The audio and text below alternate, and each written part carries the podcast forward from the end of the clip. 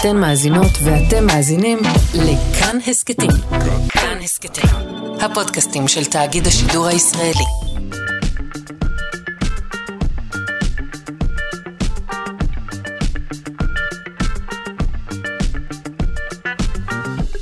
שלושה שיודעים.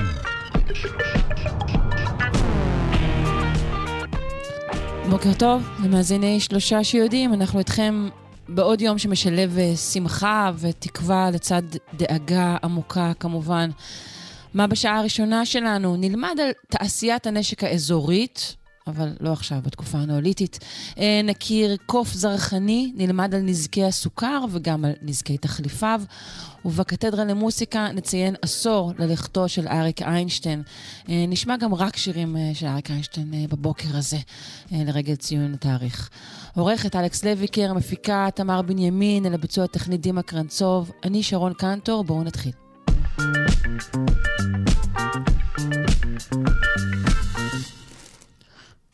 הסיפור שאנחנו חיים ומספרים עכשיו הוא אולי הסיפור הישן של האזור הזה. מחקר של רשות העתיקות חושף את העדות הקדומה ביותר ללחימה ולהתחמשות מאורגנת בארץ ישראל בפרט ובדרום הלבנט בכלל. נפנה לדוקטור דינה שלם מרשות העתיקות, שלום. בוקר טוב. בוקר אור. אה, על איזו תקופה אנחנו מדברים בדיוק? אנחנו מדברים על תקופה שחלקנו קוראים לה חלקוליטית קדומה, אחרים קוראים לה נאוליטית מאוחרת, אלף שישי לפני הספירה. סביב okay. אוקיי. uh, בעיקר 5,300, 5,200 לפני הספירה, משהו כזה. מי יושב כאן uh, באזור הזה? מי נמצא כאן בתקופה הזו? אנחנו לא יודעים, אנחנו לא יודעים לתת להם שם, כי אנחנו לא מכירים אותם מטקסטים. אמ, זה הרבה לפני היות תחתיו באזור שלנו, אמ, אבל אנחנו כן יודעים לתאר חלק מאורח החיים שלהם. אנחנו יודעים שהם היו חקלאים, הם ישבו קבע כבר די הרבה זמן, הם גידלו צאן, בקר, חזירים, החקלאות הייתה דגנים, קטניות. יש יישובים גדולים מאוד, מאוד דונמים, ויש כאלה שהם קטנים. אה, לרוב ליד מקורות מים. זה הרקע. אוקיי. Okay. אה, ומה uh, מתגלה במחקר הזה שלכם, שפורסם לאחרונה בכתב עת, זה כתב עת בינלאומי? זה פורסם בעתיקות. עתיקות זה כתב עת של רשות העתיקות. אוקיי. Okay. אנחנו ידענו כבר בעבר שיש אה, בתקופה הזאת, גם מצפון לנו, זאת אומרת, בכל, זו תופעה בכל המזרח הקדום, זה מתחיל מצפון לנו, באזור של מה שהיום סוריה. אה, שם ייצרו, מה ש... הנושא שאנחנו מדברים עליו, אבני קלע מטין. כש... אה, כשזה הגיע אל דרומה, הגיע אלינו, הרבה מה... פעילויות מהמסורות הגיעו אלינו מצפון, במקרה הזה גם כן. פה הן יוצאו מאבן, אה, לרוב מאבן גיר קשה. זאת אומרת, היה צריך לסטט אותן, וגם החליקו אותן. הם נראו, הם, יצרו אבנים מוערכות, שהן שפיציות בשני הקצוות שלהן. זאת אומרת, אה, מה שנראה קצת כמו קוב אה, מטוגנת, אני נוהגת להגיד ככה, כי אז אנשים יודעים לדמיין את הצורה. אוקיי, okay, נגיד, להבדיל מאלה שתיארת קודם, שעשויות מטין, שזה בעצם סוג של בוץ מוקשה, חמר, אפשר להגיד? נכון, חומר, כן. חמר? כן, אז עכשיו אלו הן, הן מסוטטות אה, מאבן. נכון. כך עשו באזור שלנו בדרום הלבנט, באזור של מה שהיום זה אה, אה, ישראל, ובאזורים מצפון לנו הם ייצרו את זה מטין. אוקיי. נכון, מחמר. וכשאת אומרת ייצור, למה את מתכוונת מבחינת ההיקף? התעשייה, נגיד, אה, אה, נקרא לזה. זהו, זה משהו אה, שהוא חשוב גם מבחינה חברתית. זה אומר שלפחות אה, ביישובים מסוימים, כנראה בראש ובראשונה יישובים גדולים, אבל אנחנו לא יודעים להגיד בוודאות אם זה רק היישובים הגדולים, אה, הקהילות אה, יצרו אה, את אה, הנשק הזה, זה בעצם כמעט סוג של תחמושת אפשר להגיד, כן? ש... אמ, ועשו את זה בצורה שיטתית. זאת אומרת, היה אה, כמעט פס ייצור. לגודל, לצורה, וזה מתחבר לעובדה שכדי להשתמש בהם נכון, מקצועית, צריך גם להתאמן. כי אז אתה יודע להשתמש בזה יעיל ויכול אפילו להרוג עם זה. אילו ה... עדויות יש לכך שזה היה פס ייצור? איך מזהים אה, דבר כזה שהוא, שהוא, שהוא חוזרני, שהוא מאורגן בחפירות ארכיאולוגיות? קודם כל העובדה שהן אה, מאוד דומות בגודל. בגודל, בצורה, במשקל. Mm. זה, זה היבט אחד. היבט שני הוא שאנחנו גם בחלק מהמקומות מצאנו אותם במקבצים מסוימים, או יותר, זאת אומרת, כמות יחסית גדולה באזור יחסית קטן. עם השנים האדמה מתערבבת, אבל אה, ברור שהיו או אזורים שבהם אה, היה מין אה, ארסנל, כן? כאילו, שם שמרו, שמרו אותן, או ששם ישבו וייצרו אותן. אנחנו ידענו שיש כאלה, אלא שעד היום הם, הם נמצאו פה ושם, זה לא, לא יכולנו בצורה ודאית לחבר אותן לתקופה, זאת אומרת, יותר לחדד ממתי התופעה הזאת קיימת, וגם לחבר אותה להיבטים תרבותיים אחרים. היום שזה okay. נמצא אוקיי. בחפירות, בשתי החפירות המדוברות, שזה אתר, אחד בצפון השרון, עין אסור, בצפון, אה, אה, כן, אה, והשני בעין ציפורי, שזה בגליל התחתון. אלה שני, היו שם חפירות מאוד גדולות של רשות העתיקות, ונחשפו חלקים יחסית גדולים של אותם יישובים. ואז העדות היא הרבה יותר מהימנה מאשר אם מוצאים אותם אה, פה ושם פני, בפני שטח או אה, בצורות אחרות שפחות מאפשרות לנו לחבר אותם לממצאים אחרים, ובכך גם לחבר אותם לתמונה הכללית יותר, הרחבה יותר. כן. אמ, בואי נדבר על הנשק עצמו. אמ, ראשית, איך משתמשים בו? אמ, ושנית, לאיזה אויב אה, הוא מיועד? שאלה טובה. אה, קודם כל, אה, נלך רגע צעד אחד אחורה, כי יש מי שטענו בעבר, ואולי גם יגידו את זה היום, שזה שימש לדברים אחרים, ולא ללחימה. למשל, עלתה בעבר הצעה שזה בכלל לציד, אבל היום אנחנו יודעים בוודאות שצדו מעט מאוד, כי גידלו בעלי חיים, לא היה צורך בציד. Mm-hmm. אמ, היו מי שאמרו שזה שימש לרועים אה, שהסתובבו בשטח, וכדי שיוכלו להפחיד, אה, להבריח אה, חיות שסיכנו את העדרים, אז הם יוכלו, יכלו להשתמש בזה. קשה, אמ, קשה לדמיין ייצור כזה סיסטמטי. אמ, אנחנו מצאנו מאות אבני קלע אה, בשביל המטרה הזאת, ולכן אנחנו משייכים את זה ללחימה. איך משתמשים בהם? אמ, הכלי עצמו, הוא, כלי הנשק עצמו הוא קלע, זאת אומרת, צריך לדמיין מעין אה, שקית פתוחה מעורכת, שמחוברת בקצוות שלה לחבלים, שקית בגודל אה, בערך של כף יד מאוד גדולה, רק בשביל שיהיו... בדמיון אפשר יהיה לתאר את זה. בפנים מניחים את אבן הקלע, שבאזור שלנו, כמו שאמרנו, עשויה מאבן באמת, ומסובבים, אוחזים בקצוות של החבלים, מסובבים, וכשמשחררים את החבל, האבן עפה. מעין אה, רוגצקה קצת יותר מתוחכמת, אפשר להגיד. כן, אבל רוגצקה אה, היא עובדת אחרת.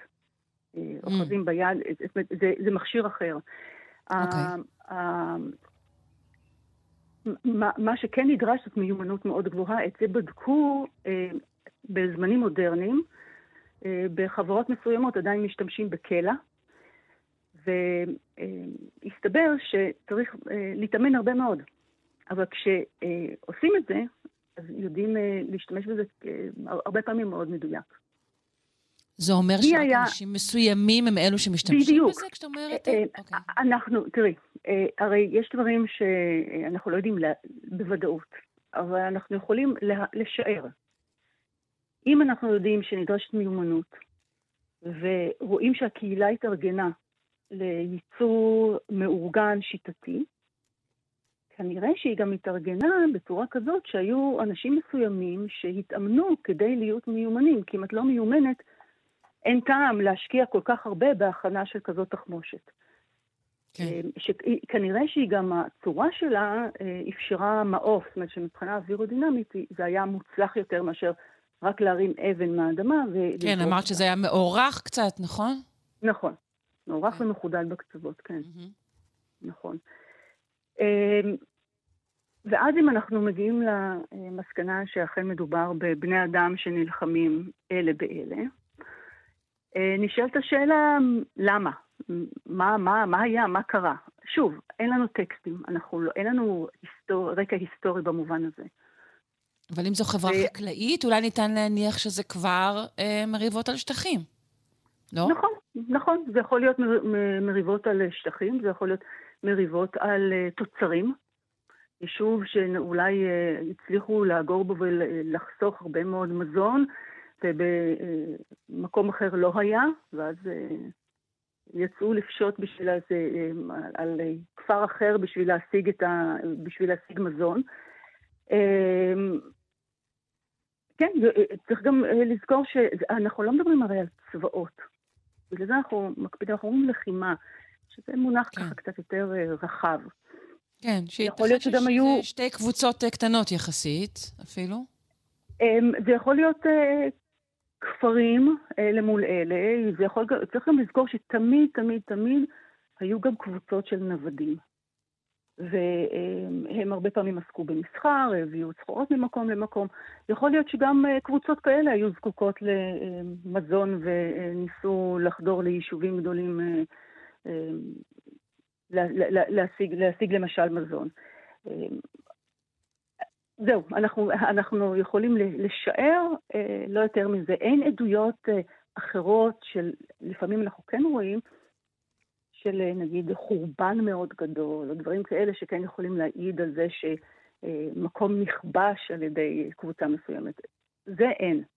אז אנחנו מעריכים שזה סוג כזה של עימותים עימותים, אבל עימותים אה, מאוד רציניים, זאת אומרת, בהחלט לחימה.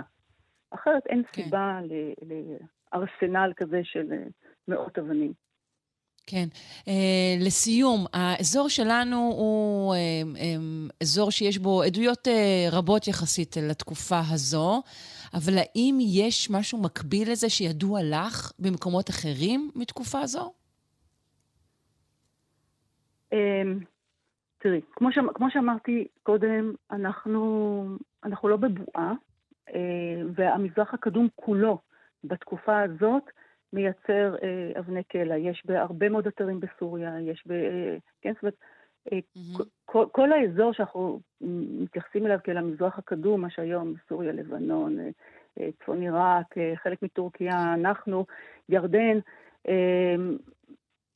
אנחנו, זאת אומרת, התרבויות הן, הן מאוד דומות אחת לשנייה בהרבה מאוד היבטים, וגם בהיבט הזה. זאת אומרת, זו איזושהי תופעה הרבה יותר גדולה שהאזור שלנו הוא חלק ממנה. אמ, לגבי אזורים אחרים בעולם, אני אה, נזהרת מלהביע את, את, אה, את דעתי ואת הידע שלי, כי אני לא עוסקת בזה. יפה. מעניין מאוד.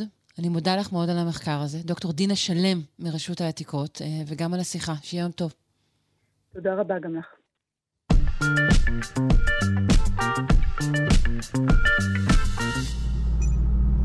אנחנו עם הפינה, מדע בדיוני או פשוט מדע. מדענים אה, יצרו במעבדה פרנקוקוף עם שני סטים של DNA, והוא זרחני. מדובר בקוף זרחני, לפני הפרופסור מיכלי ניאל, ראש התוכנית לביולוגיה חישובית באוניברסיטה העברית. שלום. בוקר טוב. בוקר אור. אמ, למה, ראשית, למה? למה יצרו את הקוף הזה? אז א', אה, תודה שהיה לי מעניין לשמוע את הארכיאולוגית, אז כבר התחלתי טוב את הבוקר. יופי, אני שמחה, כן, זה מרתק. בואו נמשיך עם הקוף שלנו. אה, אז למה? כי באמת זה מה שמדע עושה, מדע מנסה ללכת לקצה ולנסות לבחון את הגבולות יכולת ולהרחיב את הידע העולמי. אז אני אסביר למה המחקר הזה מתקשר למה שאמרתי, למילים הגדולות האלה.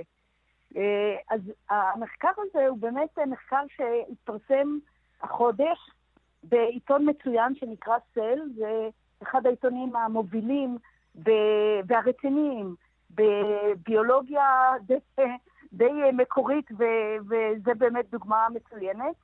אה, אבל כמובן שאף מחקר הוא לא עומד בחלל ריק, ואולי זה שווה להזכיר לה, בטח למאזינים הוותיקים שלנו, שלפני 20 שנה, קצת יותר, אה, מתה הכבשה דולי. אני לא יודעת אם את זוכרת, אבל... אני לא רק זוכרת, אני הרצתי את דולי, בטח. בדיוק. אז כמו רבים וטובים, דולי הייתה דוגמה, נגיד, פורצת דרך בזמנו, ב-96, של יכולת לעשות משהו שלא עשו קודם. במקרה הזה של דולי, שזה שונה טיפה מהקוף, שתכף אני אסביר, אבל במקרה של דולי עשו גם כן משהו שהוא, כמו שאמרת, אה, לא ניתן לתפיס, ל, ל, להבנה. לקחו אה, תא רגיל של עטין, של כבשה, עטין, לא תא זרע, לא תא ביצית, תא מוכן. וממנו, הוציאו ממנו את הגרעין של התא, איפה שנמצא החומר הגנטי, הכניסו אותו לביצית ריקה, שממנה הוציאו את החומר הגנטי, החזירו את זה ל, לרחם של הכבשה, וכמה חודשים אחרי זה נולדה דולי. אז דולי הייתה לא בעצם נכון? משובטת, אפשר להגיד, שזה משהו אחר קצת, נכון? נכון, אז, אז נכון. נקודת ההשקה עם דולי היא שבאמת עשו משהו שלא עשו קודם, ולמדו מזה המון.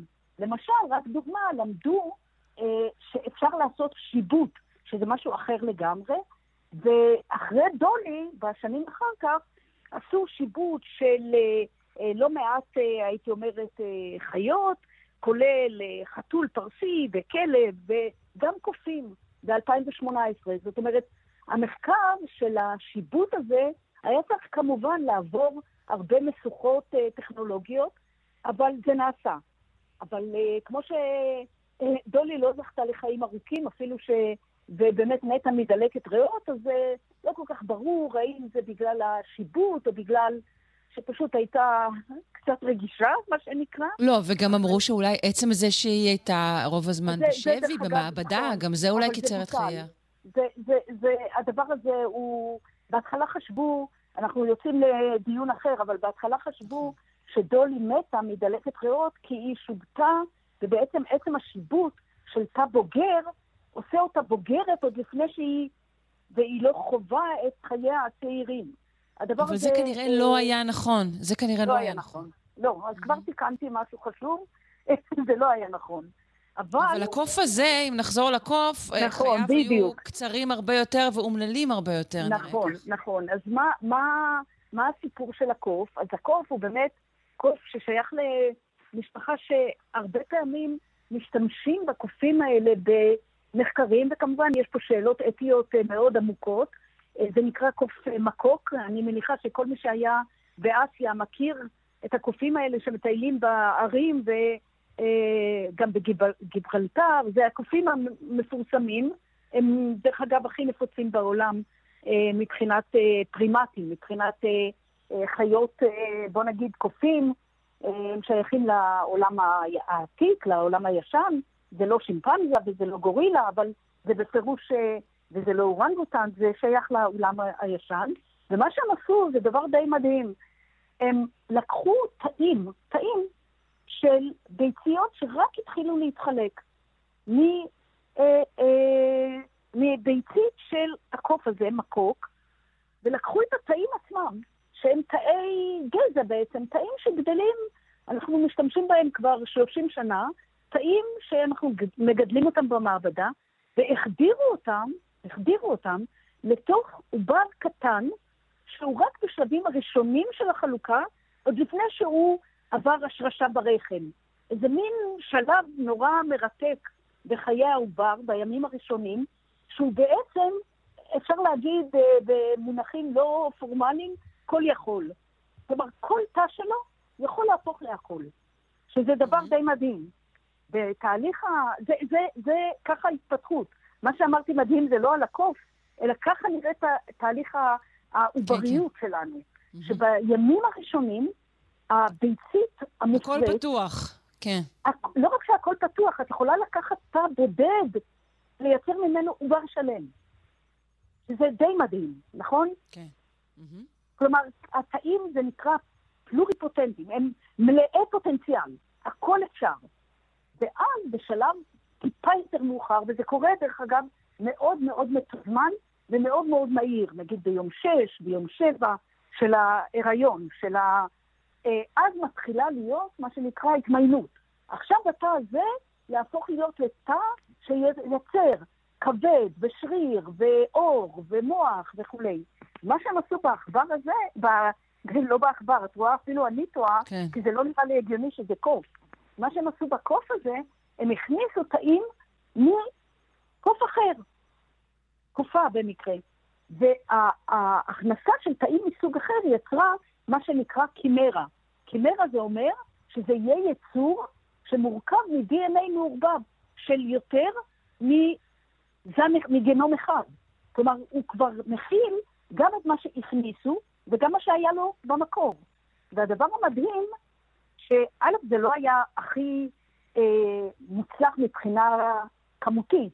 הם ניסו עם 40 או 50 ביציות והצליחו רק עם אחד, בעצם עם שתיים, אבל אה, זאת אומרת, ה- זה לא תהליך מאוד מאוד יעיל כרגע, בוא נגיד, אבל הם הצליחו, הם עשו משהו אה, מעניין, שבעצם הם הכניסו את החלבון בצבע ירוק, שמקורו דרך אגב במדוזה, ש, שכל תא שהגיע מההורה השני נקרא לו, מההורה מהמם. השלישי, מהקימרה, מהגוף הזר הזה, הוא בעצם יהיה ירוק. ולהפתעתם, ואני מניחה שזו הסיבה שזה התפרסם בסל, להפתעתם הרבה, מה שקרה זה שהחלק גדול, אבל גדול, מהתאים ומהרקמות נהיו ירוקות. זאת אומרת, ירוקות מהבחינה כאינדיקציה לזה שזה אכן היה מהתא שהושתל, לא מהתא המקורי. כלומר, בעצם ניסו לצבוע את, ה, את, ה, את התאים האלו בעזרת החלבון הזרחני, ואז נכון. ראו את הנוכחות הגבוהה שלהם. נכון, ואז מה זה אומר? זה אומר שבעצם ניתן להכניס DNA זר, תאים של DNA זר, סטמסל, תאי אה, גזע עוברי, לתוך ביצית מופרית כבר, מוכנה, ובעצם לתת לה אפשרות לייצר רקמות שהן באות ממקום אחר. מ- מ- מ- אז למשל, אפשר לחשוב שחיה כזו, אה, היא יכולה להיות מודל יוצא מן הכלל, למשל, רק בתור דוגמה, הקוף הזה, כמעט כל המוח שלו היה ירוק. כשאני אומרת ירוק, זה לא שהוא היה ירוק, זה לא הנושא, אלא כן, זה כמובן שהוא קיבל כזה, תאים כן. שהיו מסומנים בירוק. זה, זה כן. הדבר החשוב. וזה אוקיי. אומר שלמשל אפשר לעשות אה, מבחנים וניסויים אה, על, על אספקטים של אה, מחלות מנטליות או מחלות שאין לנו מודל טוב. אי אפשר לעבוד על סכיזופרניה בעכבר, אי אפשר לעבוד על, אה, על דיכאון אה, אה, מג'ורי ב- בתולעת, נכון? כלומר, זה היתרון של לעבוד עם, עם, עם קוף, שהוא קרוב אלינו, ואפשר נכון. לראות בו את ה... אוקיי. נכון. נכון, אז, זה, אז עכשיו כולכם מבינים שהפרנקנשטיין הזה הוא, הוא עוד צעד אחד בלנסות אולי לייצר באמת מודלים, ואני אומרת את זה מאוד בזהירות, כי קופים הם באמת קרובים אלינו, והנושא האתי זה נושא שתמיד, תמיד צריך להיות בראש מעיינינו. זאת אומרת, אנחנו, האם זה נכון לעשות, ואם זה נכון, איך אנחנו מוודאים שהשימוש בקוף כזה יוכל באמת להוביל לשינוי גדול רפואי, ולא רק ל... בוא נגיד, מחקר בסיסי שאולי כן אפשר לעשות על תולעת, וזה בסדר. כן. אבל מותו המוקדם מאוד לא, לא בעצם מצביע על כישלון פה? אה, אה, לא, זה, זה שאלות אה, אחרות. דרך אגב, אה, את את יודעת, בהרבה מאוד נושאים, כמו למשל שימור של בעלי חיים שנכחדו, ממותה וכולי, ההצלחות של הוא חי, אה, אה, היצור שהצליחו לשקם על ידי פילה אפריקאית, יחד עם ביצית של פילה כזו, וכאילו עושים מאמץ מאוד מאוד גדול. דרך אגב, ביפן מובילים את הפרויקט הזה של שיקום הממותה. עצם העובדה שנוצר עובר, זה אומר שעברו את תוכנית העבודה המלאה, והחיים אחר כך הם, כמו, כמו שאנחנו יודעים, לצערנו בימים האלה, הם מותנים בכל כך הרבה דברים, כמו למשל רגישות לווירוסים, כמו למשל אה, איזשהו אי תאימות, ואנחנו יודעים שלמשל, אה, מי שזוכר, לפני כמה חודשים, אפילו פחות, אה, השתילו בבן אדם לב של חזיר, וזו הייתה השתלה הראשונה של לב של חזיר שצלחה, והבן אדם חי חודשיים אחרי זה, ונחשבת הצלחה עולמית, כי הנה במהלך של חודשיים הפרויקט הזה השתמר, וההמשך כן. הוא כבר פרויקטים אחרים. ניסיון לשמר את הקוף זה כבר סיפור אחר. ותצטרכו להזמין אותי פעם אחרת. נשמח מאוד ונודה לך על השיחה הזו. אה, ובכלל, על כל השיחות שאתה עורכת איתנו, תמיד מרתק. פרופ' מיכל ליניאל, ראש התוכנית לביולוגיה חישובית באוניברסיטה העברית. תודה. בוקר טוב, ביי.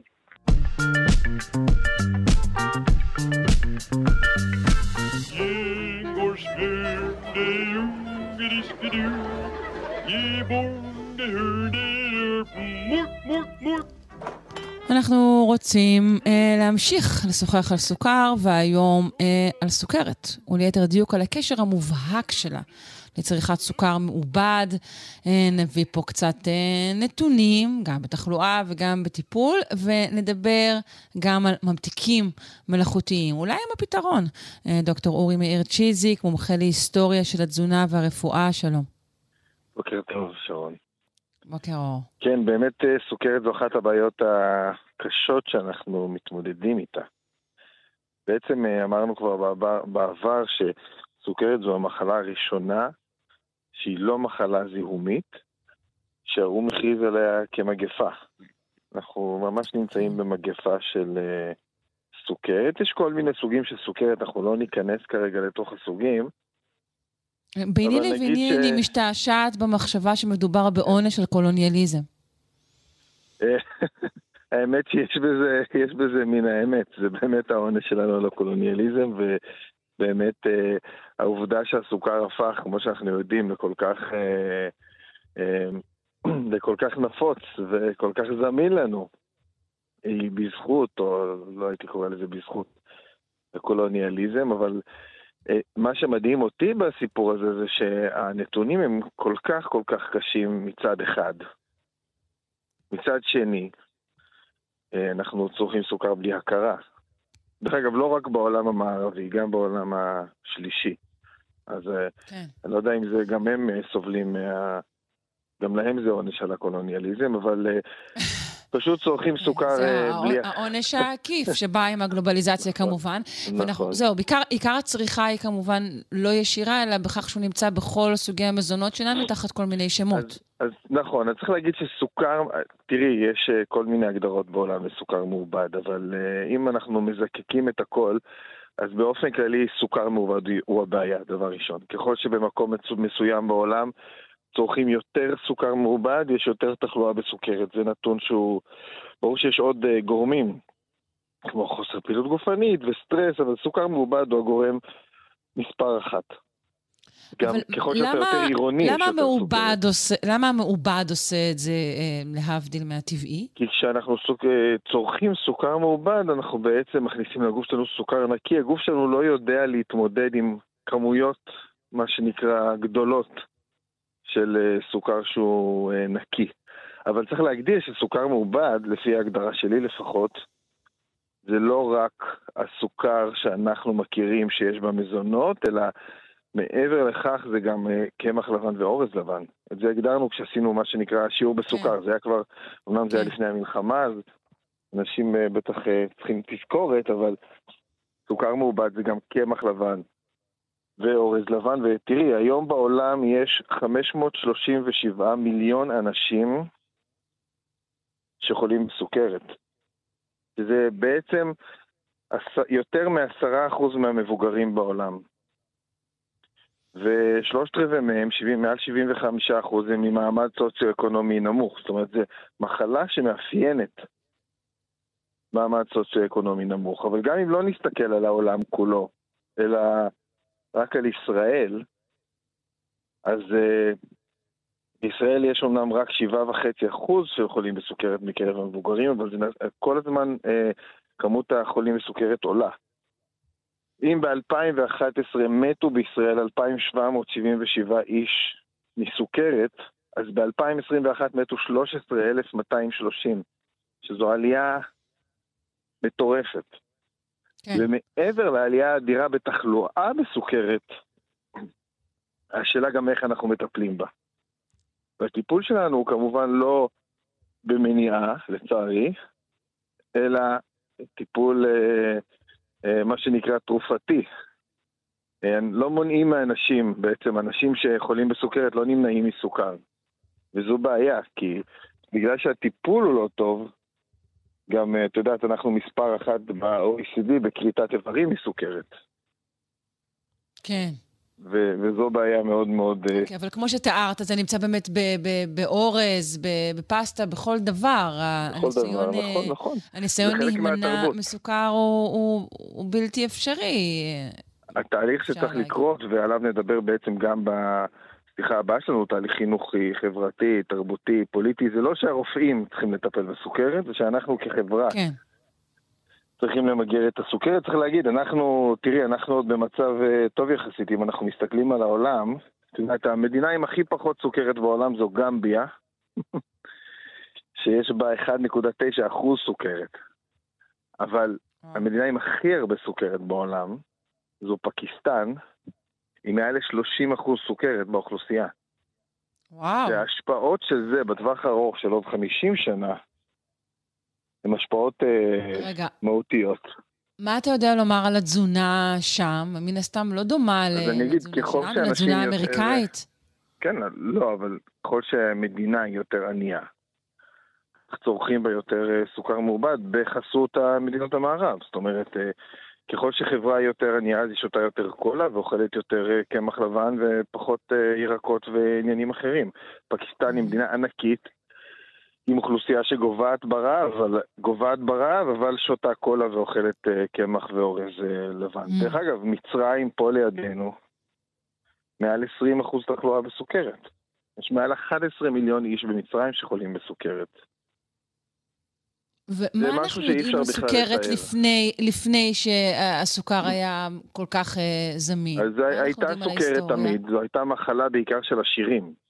כי לאף אדם עני לא היה סוכר מעובד בכמויות כמו שהגיע לעשירים, אבל 아, אה, גם אחוז... אתה מדבר איתי בכל מקרה אחרי, אחרי שכבר אה, הבאנו את הסוכר, כלומר, לפני זה כשצרכו סוכר רק... לא, אבל אה, אני... גם סוכר מעובד אה, שהוא סוכר, שהוא לא מקנה סוכר, הוא בעייתי. אז אם נגיד עשינו סילן, ואם אני הייתי מאוד עשיר, והיה לי המון סילן, אז uh, הייתי יותר בסיכון לתחלואה בסוכרת. אבל uh, בן אדם עני לא היה לו. לא אוקיי. יכול היה להיות לו כל כך הרבה סילן כמו אדם, uh, כמו אדם עשיר. הבנתי. טוב, אנחנו באמת נמשיך בשבוע הבא, אבל רק לסיום השיחה הזאת, אתה כל הזמן אומר את המילה לבן. כן, אז. אני יכולה להניח שהסוכר החום שלי הוא בסדר לא, גמור? לא, לא, לא. לא. אוקיי. אז בהחלט סוכר מעובד הוא, הוא סוכר לבן, גם אמרתי, הוא מילה ל... למגוון רחב של אה, חומרים, אבל סוכר חום הוא בהחלט אה, סוכר מעובד. בעצם כל סוכר שזוקק מתוך אה, החומר, או שעובד מתוך החומר, הוא סוכר מעובד. תאורטית, גם אם היית לוקחת דבש עכשיו ואוכלת קילו דבש ביום, זה גם סוכר מעובד. Mm-hmm. בעצם מה שמגדיר סוכר מעובד זה הרבה פעמים מעבר לעיבוד שלו, גם הדרך שבה אנחנו צורכים אותו. וסוכר מעובד אנחנו צורכים בדרך אה, בלתי נשלטת. אני אגיד גם מילה על ממתיקים מלאכותיים. כן, ממש לסיום. אה, אז אני אגיד שממתיקים מלאכותיים הם הרבה יותר אה, גרועים מסוכר. היום אה, יוצאים מחקרים, גם ארגון הבריאות העולמי יוצאים מחקרים והראה שהם לא טובים לנו, לא למיקרוביום שלנו, לא לבריאות שלנו. ולהפך, הם לא פותרים סוכרת, הם גורמים לסוכרת. הם הראו שהם גורמים לסוכרת. איך זה ייתכן? ממתיקים מלאכותיים. יש כל מיני מנגנונים ש... אמ, שיוצרים את זה החל מהפגיעה שלהם במעיים שלנו ועד לכך שהגוף שלנו חכם, מכניסים משהו מתוק לפה. גם אם. הסוכר בסוף לא מגיע כל המנגנונים שאמורים להתמודד עם כמויות הסוכר מתחילים לעבוד, והיום יש מדינות בעולם שממש ממליצות לא לצרוך ממתיקים מלאכותיים, והכי גרועים ממתיקים מלאכותיים, זה כבר משהו שמקובל, זה לסוכרתיים. אה, קשה עוד, אה, זה עוד לא... החיקוי בהקשר הזה מייצר את אותה תגובה. אה, ותגובה אפילו יותר קשה במקרים רבים. זה עוד נמצא במחקר ועוד לא הגיע ממש לשטח, כי את יודעת, אגודת אייל ועוד כן, לא, רופאים שעוסקים בסוכרת, ממליצים על ממתיקים מלאכותיים, אבל עדיין ממתיקים מלאכותיים הם לא דבר טוב. הבנתי. טוב, בסדר, אנחנו נמשיך uh, בשבוע הבא. Uh, אני מקווה כן. ש... נדבר על פתרונות בשבוע הבא. פתרונות, בדיוק. זה חשוב מאוד. תודה רבה לך. תודה. תודה. להתראות. דוקטור אורי מאיר צ'יזיק, מומחה להיסטוריה של התזונה והרפואה. ביי.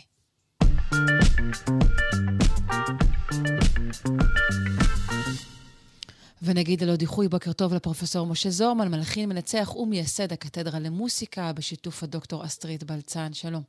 שלום, בוקר טוב. בוקר אור, אנחנו דו... מציינים היום עשר שנים.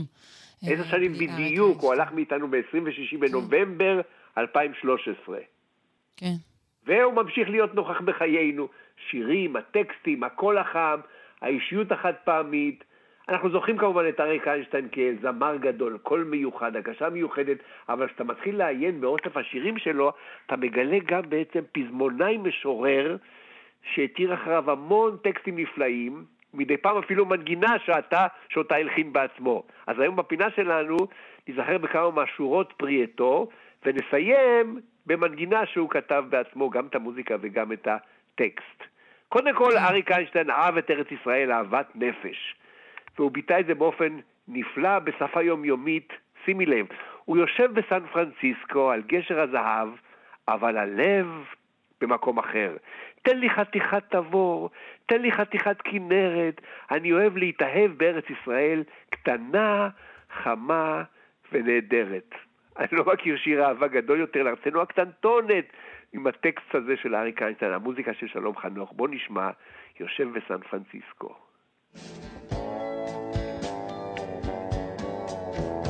יושב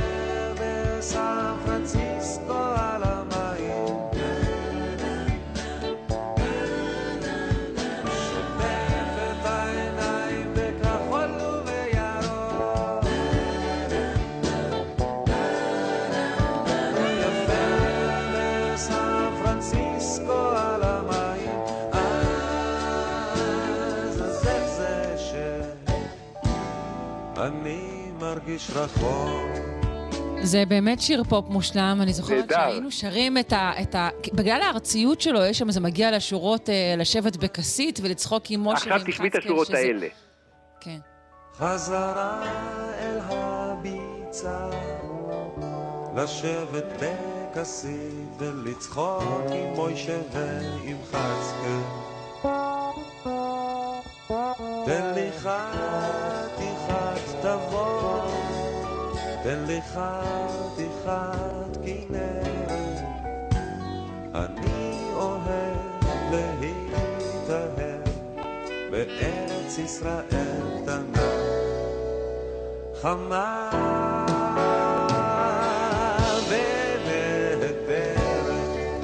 זה, זה הכל בקטן, כן. חתיכת תבור, חתיכת... חתיכת, בדיוק. זה קטן וגם כאילו שפה אה, נמוכה, ארצית מאוד, זה מדהים, זה באמת אה, טקסט. נכון, אבל אני, זה מוזר, אני אפילו הכנסתי את זה לחלק מה, מהמנגינות שאני כתבתי אחר כך, כי זה מוזיקה ש, שזה טקסט ששווה את ליבי. אבל הוא לא רק משורר של, ה, אה, של, של אהבת ארץ ישראל, הוא גם משורר של החלום הציוני ושברו.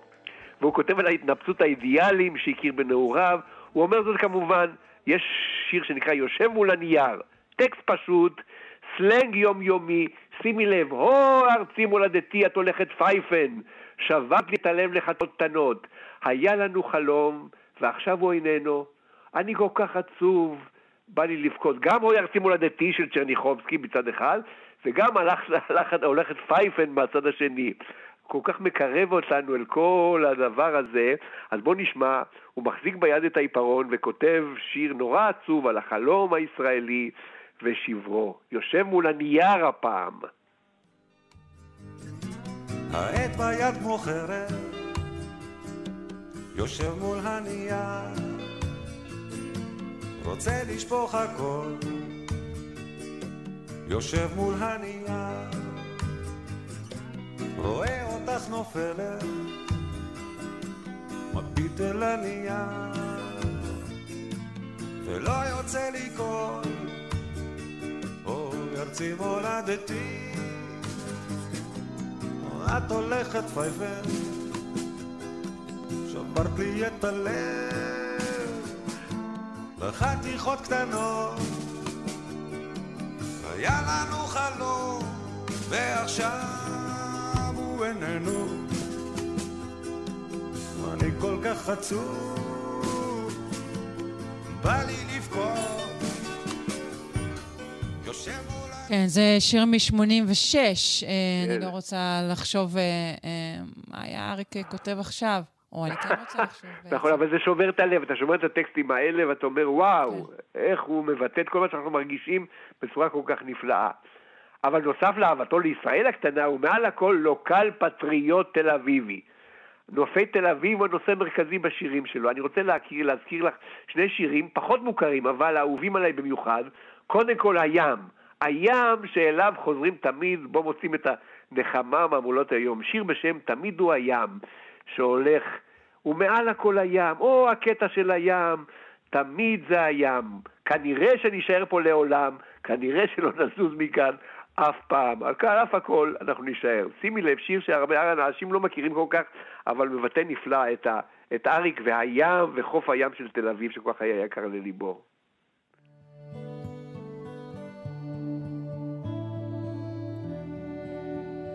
כנראה שנישאר פה לעולם, כנראה שלא נזוז מפה אף פעם.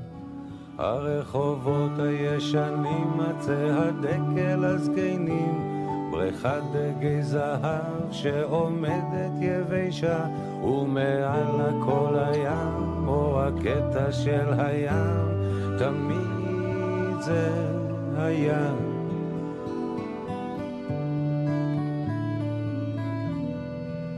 הנהר החולה והדיונות השדודות, הירוק בחצרות, המרפסות העגולות, והשקט של החג ומעל הכל הים, תמיד זה הים, תמיד זה הים. את הכרת את השיר הזה?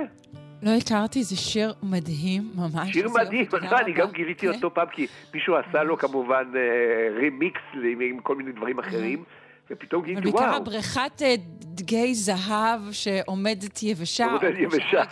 יבשה. יבשה. אה, וואו, זה זה שובר הלב לגמרי. נכון? אז אם, אם כן. כבר, על- אז לא רק גדות הים, גם גדות הירקון, שזה היה אוי, הרקע זה אחד לילדות. השירים האהובים עליי, השיר על הירקון, זה שיר מדהים. תל אביב, גדות הירקון, 1950, הוא גם אומר בדיוק את השנה שבה הוא, מח- אליה הוא מחזיר אותנו נעוריו על גדות הירקון. השיר נקרא תל אביב, גדות הירקון, 1950. המילים אריק איינשטיין, מוזיקה של שלום חנוך. שימו לב, נשמע את זה טיפה, מי שלא מכיר את זה, שירוץ ויחפש.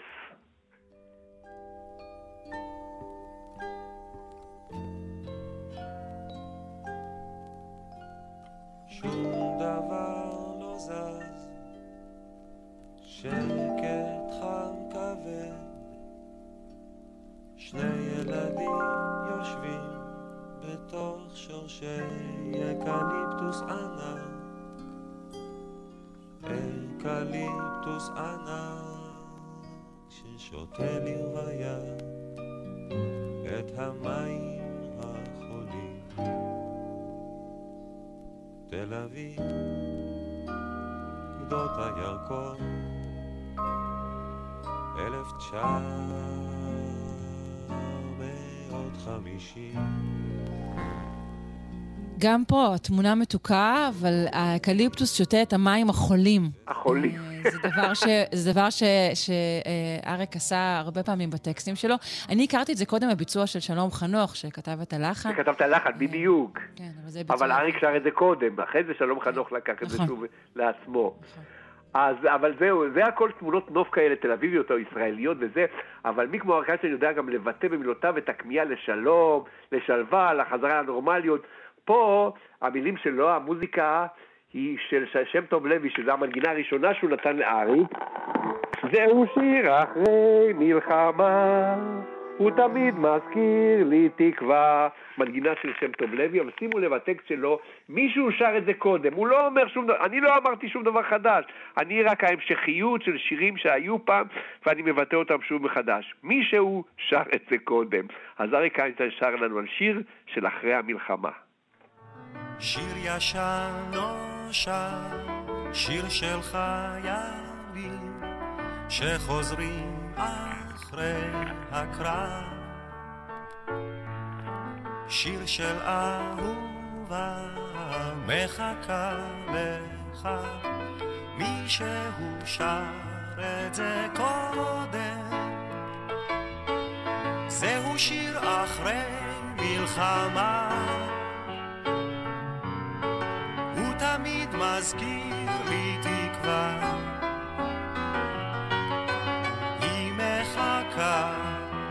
אהובה כבר חוזר, זהו שיר שבא אחרי המלחמה. הוא כותב מכתב, היא עונה שלושה, ככה זה הולך תמיד. כן. ומישהו שר את זה קודם, זה באמת, כמו שאמרת, זה גם קצת הצניעות המפורסמת הזאת. כן, אני פה כן, רק עוד אה, אני סתם משרת אתכם. בזה הרגע. כן. אז חלק מהכישרון של אריק איינשטיין היה תמיד למצוא ולעבוד תמיד עם האנשים הצעירים והכי מוכשרים מסביבו. והוא נותן להם במה. שלום חנוך, מיקי גבריאלוב, יוני רכטר, שם טוב לוי, יצחק קלפטר, כל החבר'ה האלה עלו בזכות בעצם העבודה שלהם עם אריק איינשטיין, אבל מדי פעם הוא מנסה כוחו במלחנה, בצניעות ובמקרים נדירים, אז דווקא השיר האחרון שאנחנו נשמע זה שיר שהוא כתב גם את המוזיקה וגם את הטקסט שלו, וכמובן, עוד יבוא שלום עלינו. עוד יהיה, יהיה, עוד יהיה. ואתה שומע מרחוק את היי ג'וד. לגמרי, לגמרי. Don't break me bad. זה ממש אתה שומע ברקע את הביטלס והוא שר את ה... עוד יבוא שלום עלינו, ואתה אומר וואו, את זה אני מכיר כבר. זה אריק איינשטיין, יודע לקחת את הדברים הכי יפים שלנו. בקיצור, אנחנו מתגעגעים אליו. אז עוד יבוא שלום. עלינו הפעם, גם המוזיקה וגם הטקסט של אריק איינשטיין. נהדר, עשר שנים למותו, וניפרד ממך לפני שנשמע את השיר. פרופסור משה תודה. זורמן, תודה רבה לך.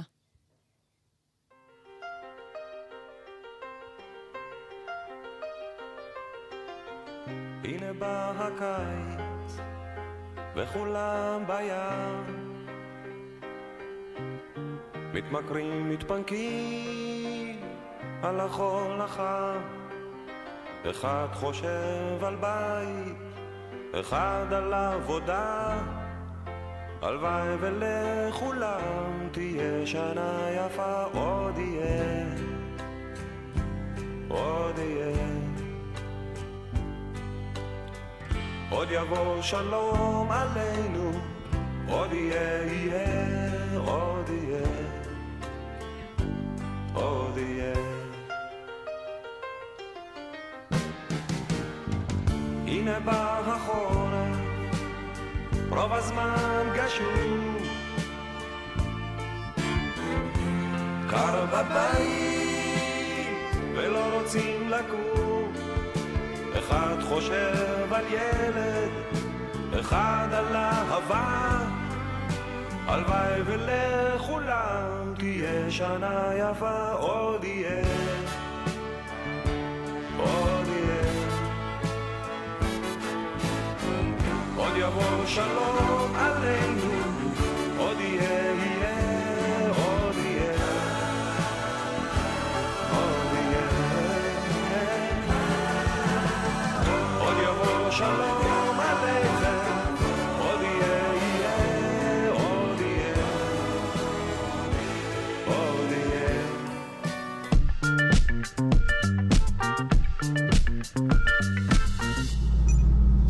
אנחנו כמובטח עם אה, פריצת דרך בטיפול באלצהיימר. חוקרים זיהו את המנגנון המוביל בהתפתחות המחלה, אבל הם לא הסתפקו בכך, אלא גם הנדסו מולקולה שתוכל לשמש כאב טיפוס אה, לפיתוח של אה, טיפולים למניעת התסמינים, ואולי אפילו לטיפול בחולים. נפנה לפרופסור אה, מיכאל גליקמן, הוא דיקן הפקולטה לביולוגיה בטכניון. שלום. שלום, בוקר טוב. כיף להיות פה הבוקר. תודה רבה לך, שמחים מאוד שאתה איתנו. אמ, בואו נתחיל, לפני אה, שנגיע לגילוי שלכם, במבוא קצרצר אה, על אלצהיימר. אה, בעיקר, מה גורם לה? כן, באמת אני אבהיר מה זה מחלת האלצהיימר, ובעצם מדוע כל כך קשה לחקור את מחלת האלצהיימר, ומהם האתגרים בפיתוח תרופה, כי עדיין אין תרופה יעילה. מחלת האלצהיימר תוארה כבר ב-1906 בגרמניה. המחלה מאופיינת בהצטברות של חלבונים, חלבונים פגומים במוח. במקביל יש אה, ניוון ותמותה של תאי עצב, אה, ותהליכים אלה מובילים אה, בסופו של דבר לפגיעה הדרגתית ביכולותיו הקוגניטיביות של הפרט, עיבוד הזהות העצמית, עיבוד זיכרון, בעיקר לטווח קצר. היא אופיינית בעיקר למבוגרים מעל גיל 65, מעט יותר שכיחה אצל נשים, אולם יש מקרים אה, לא רבים שמועברים בתורשה ופוגעים בחולים צעירים יותר. אה, חשוב לציין שהצטברות החלבונים בפגומים האלה היא מאפיינת ואפילו מגדירה את המחלה, אך ישנם חילוקי דעות מראים בקרב החוקרים האם הם הסיבה, כלומר קודם כל החלבונים הפגומים מצטברים ואז יש בעיות בתאי העצב ועיבוד זיכרון, או שהיא תוצאה של התקדמות המחלה ובעצם הסיבה היא היא משהו אחר. אז רגע, רק להדגיש, אה, כשזה תורשתי וגנטי זה מופיע גם אצל צעירים, אך רוב המקרים שאנחנו מכירים הם לא תורשתיים. כן, נכון מאוד. המחלה, בעצם מחלקים אותה לשתיים, יש את הסוג המשפחתי או הגנטי, ויש את האקראי או הספורדי. המשפחתי היא מאוד מאוד נדירה, היא פחות מ-2% מהחולים. והיא נובעת ממוטציות גנטיות שורשתיות ידועות. כלומר, אנחנו בעצם יודעים מהן המוטציות הגנטיות אה, של המחלה המשפחתית, ואילו הסיבה לאקראית אה, אה, היא לא ידועה, לכן היא נקראת אקראית, אפילו שהיא מהווה את מרבית החולים. בעצם כל האנשים המבוגרים שאנחנו מכירים שיש להם אלצהיימר זה המחלה האקראית. חלק כן. מהפרדוקסי באלצהיימר זה שמרבית המחקר סובב סביב המחלה המשפחתית, כי זה קל יותר. כי אנחנו יודעים את המוטציות הגנטיות, אז כמעט כל כן. המחקר הוא סביב המחלה הגנטית. אז רגע, אז מה בעצם הסיבה שקשה לחקור בגלל האקראיות הזאת? אה, כן, אה, בגלל האקראיות, שאנחנו לא יודעים מה הסיבה, אה, קשה מאוד לבנות מערכת מודל שתדמה את מחלת האלצהיימר ללא המוטציות הגנטיות. אז בעצם אנחנו יודעים הרבה מאוד על המחלה הגנטית, אבל אנחנו לא יודעים מה הסיבה להצטברות החלבונים או לפגיעה בתאי עצב או לאיבוד הזיכרון באנשים שאין להם את הפגיעות הגנטיות הידיעות, אבל עדיין כשהגיעו לגיל מבוגר התפתחו תסמינים שהם זהים כמעט לחלוטין למחלה הגנטית. Mm.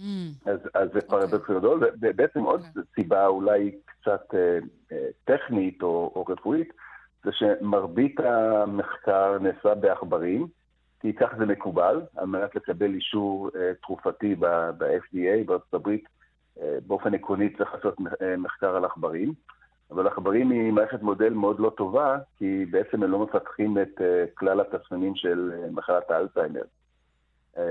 אז היא מערכת בעייתית, אם כי היא מקובלת.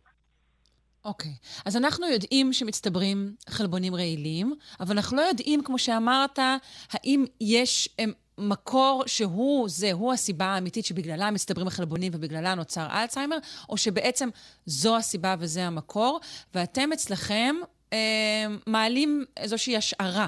אה, לגבי נכון. ההצטברות של החלבונים, אה, נכון? נכון מאוד, אה, ממש אמרת את זה בדיוק כמו ש... שאנחנו חשבנו. אז אנחנו כבר 25 שנים בטכניון חוקרים את מערכת סילוק החלבונים הפגומים, או מערכת מחזור החלבונים בתוך התאים, נקראת מערכת היוביקוטים. אה, וכבר הרבה שנים, אני ואחרים במעבדה חושבים איך לקשר את זה למחלת האלצהיימר, כי היא הרי מאופיינת על ידי זה שיש אה, חלבונים פגומים שמצטברים. אז ההיפותזה שלנו הייתה סבירה, אבל לא אנחנו ולא אחרים הצליחו בעצם למצוא קשר ישיר בין סילוק חלבונים פגומים לבין המחלה. ופריצת הדרך במעבדה שלי הגיעה כשהצטרפה למעבדה דוקטורנטית מוכשרת, ענבל מניב, והיא הציעה שאת הגישה הביוכימית שלנו, המומחיות שלנו, אנחנו נשליך בתוך רקמה של תאי עצב ממקור אנושי, על מנת לקבל מידע רלוונטי למחלה. ואנחנו בעצם לא עבדנו על תאי עצב קודם, אז לקחנו פה סיכון מאוד גדול, והיא הקימה את מערכת תאי העצב. הצטרפו אליה עם השנים עוד שתי דוקטורנטיות, מחסן פרג'י ואנבר דרנה, ביחד הם, הן עמלו כחמש שנים.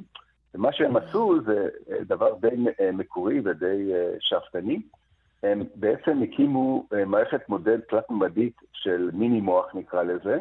הם לקחו תאי גזע מבן אדם באופן חוקי, אנחנו קנינו את זה, וגידלנו אותם בסביבה של פיגומים מולקולריים עשויים מתוך ג'ל, ועל ידי כך יצרנו רשת עצבית תלת-ממדית שאנחנו יכולים לגדל במשך חודשים, ממש לגרום להם להסכים, להזדקן. והם ממש יוצרים את הסינפסות, את הקשרים הנורונליים של תאי עצב בתוך הרקמה הזאת. ואז עם המומחיות שלנו אנחנו שיבשנו את מערכת פירוק החלבונים על ידי פגיעה מכוונת במערכת היוביקוטין, אותה מערכת שאנחנו כבר חוקרים הרבה מאוד שנים, וראינו שזה מספק, זאת אומרת, פגיעה ספציפית שאנחנו עשינו, מספקת אה, אה, לגרום ל, לרקמת תאי עצב האלה לפתח את הפתולוגיה של האלצהיימר שאנחנו רואים בחולים. כן, אבל זה, כמובן זה לא אומר, אני חושבת שזאת הסיבה היחידה, נכון?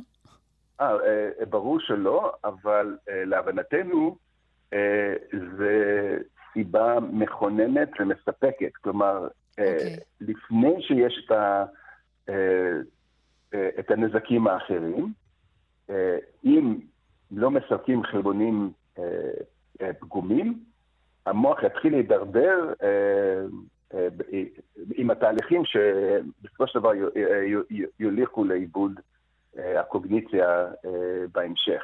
לפחות מצאנו סיבה אחת משותפת להרבה מאוד חולים, גם אם אין להם את הרקע הגנטי. אז זה בעצם אוקיי. הטענה שלנו. אז, אז אוקיי, אז יש כאן uh, פענוח של, של גורם, אבל כמו גורם, שהבטחתי בדיוק. בדבריי, לא, לא נכון הסתפקתם uh, בזה, נכון? נכון, נכון. אז לא הסתפקנו בזה, ואמרנו, אוקיי, אם מצאנו אה, אה, סיבה למחלה, אז בואו נחשוב על תרופה, אולי אפשר לש, אה, לשפר את אותו אה, פגיעה במערכת המחזור החלבונים. אה, וכמו שידוע, עד היום אין שום אה, תרופה יעילה למחלה, וכל התרופות שמפתחים היום בעולם מבוססים על נוגדנים שהם מאוד מאוד אה, בעייתיים מהרבה סיבות שאני לא אכנס אליהם. אה, אז אנחנו לקחנו מולקולת RNA חדשנית שאנחנו פיתחנו או הנדסנו, כנגד אותו גורם המשבש את מערכת מחזור החלבונים, שאנחנו זיהינו בתוך המערכת, הפלטפורמה שאנחנו בנינו. ומתן של המולקולת RNA הזאת לרקמה העצבית שלנו שיפרה מאוד את מצב הרקמה הנורונלית, ובעצם הורידה ש... מאוד ש... את המיני כן. מוח, כן? Mm-hmm. ושיפרה מאוד את, ה... את המצב. אה, אפילו, דרך אגב, אפילו עשינו את זה על, על רקמה שיש את, את, את המוטציה הגנטית, והיא שיפרה גם שמה. כלומר, זה שוב אה, פעם מצביע על כך שבעצם שתי המחלות, הגנטית והאקראית, הן כן משותפות, ויש להן אה, מקור משותף. זאת אומרת, יש, יש איזו נקודת הצטלבות ביניהן, ששניהם בעצם אה, אה, משתפים ביניהם אה, בעיה כלשהי במחזור החלבונים. אה, בשנים, אה, מה שאנחנו עשינו זה עדיין לא תרופה, כי עדיין לא הכנסנו את זה לא לעכברים ולא לבני אדם, רק לרקמה, אבל אה, בשנים האחרונות חלה התקדמות משמעותית מאוד באריזת מולקולות RNA ואספקתם למטופלים, למשל חיסוני כן. הקורונה המוצלחים, אה, אז הטכנולוגיה אה, שם היא היום מאוד מאוד מתקדמת. ואנחנו מאמינים שעם שינויים מאוד קלים בהרכב ובאריזה של המולקות RNA שלנו, אה, נוכל להתחיל לראות אה, אה, ניסויים קליניים תוך כמה שנים בודדות. כן, אה, אבל כבר אפשר לומר שהפלטפורמה הזו, המיני מוח, זה אה, חתיכת דבר, כי אפשר יהיה להמשיך אה, לעבוד ולחקור באמצעות הפלטפורמה הזו, נכון? כן, כן, מצוין. כן, את, את, את צודקת בהחלט. הפלטפורמה שאנחנו פיתחנו, אנחנו מאמינים, יכולה לשמש לסריקה של תרופות, אפילו תנאי תזונה, כן, אפשר לפזר עליה החל ממזונות מסוימים או תרופות מסוימות, תנאי סטרס או עקה מסוימת, ולבדוק מה משפיע, מה מזרז את תהליך המחלה או מה לא. ועוד דבר מאוד חשוב, שהפלטפורמה הזאת תסייע בצמצום הניסויים בבעלי חיים. המחקר שלנו כולו נעשה על תאי עצב שגידלנו מתוך תאי גזע במעבדה ללא צורך בעכברים בכלל. והצלחנו. בעצם לשחזר את תסמיני המחלה ללא צורך בעכברים. אז עכשיו, צריך, צריך רק לשכנע את, ה, את, גורמי, את, את הגורמים שנותנים אישורים לתרופות, שאולי אפשר לעבוד ככה ולא צריך אה, לעשות את הכל על עכברים. אולי הם רק לצמצם את זה אני לא מספיק מבינה בביולוגיה כדי לדעת האם מיני מוח כזה שמדמה מוח אנושי, האם זה בעצם נותן תוצאה מדויקת יותר מאשר משהו שבודקים אותו על אורגניזם שלם, שהוא, שהוא לא אנושי אבל הוא שלם. נכון? לא, לא, בוודאות שלא, אה, את צודקת בהחלט, אבל אה, לפחות בשלבים הראשונים לסריקה, היא, היא בהחלט אה, הרבה יותר יעילה, יותר זולה, יותר מהירה. וגם לא מצריכה עכברים. אבל אני כן אציין שעכברים הם לא בני אדם. כלומר, יש מחלות שאולי כן אפשר להשליך בצורה חד-חד ערכית מעכברים על בני אדם. ספציפית, במחלת האלצהיימר יש בעיה מאוד אה, אה, נקודתית, שמחלת האלצהיימר היא בעצם מחלה ייחודית לבני אדם, ואף חיה אחרת לא מדמה את מורכבות המוח שלנו בצורה מושלמת. ככה ש... נכון, העכברים הם מייצגים את ההרכב הפיזיולוגי והאנטומי בצורה יותר טובה מרקמה בצלחת, אבל היא לא, אה, מבחינה גנטית, זה לא דומה לבני אדם, ולכן לא כל התרופות בעכברים יעבדו בבני אדם בכל מקרה. כן. אה, מרתק. כן, זה פריצת דרך לצורך אה, העניין. כן. זה מעניין מאוד, אנחנו נאחל לכם כמובן בהצלחה ונחכה לעדכונים. תודה רבה, פרופ' מיכאל גליקמן, דיקן הפקולטה לביולוגיה בטכניון. תודה. תודה רבה על הזמן שלנו.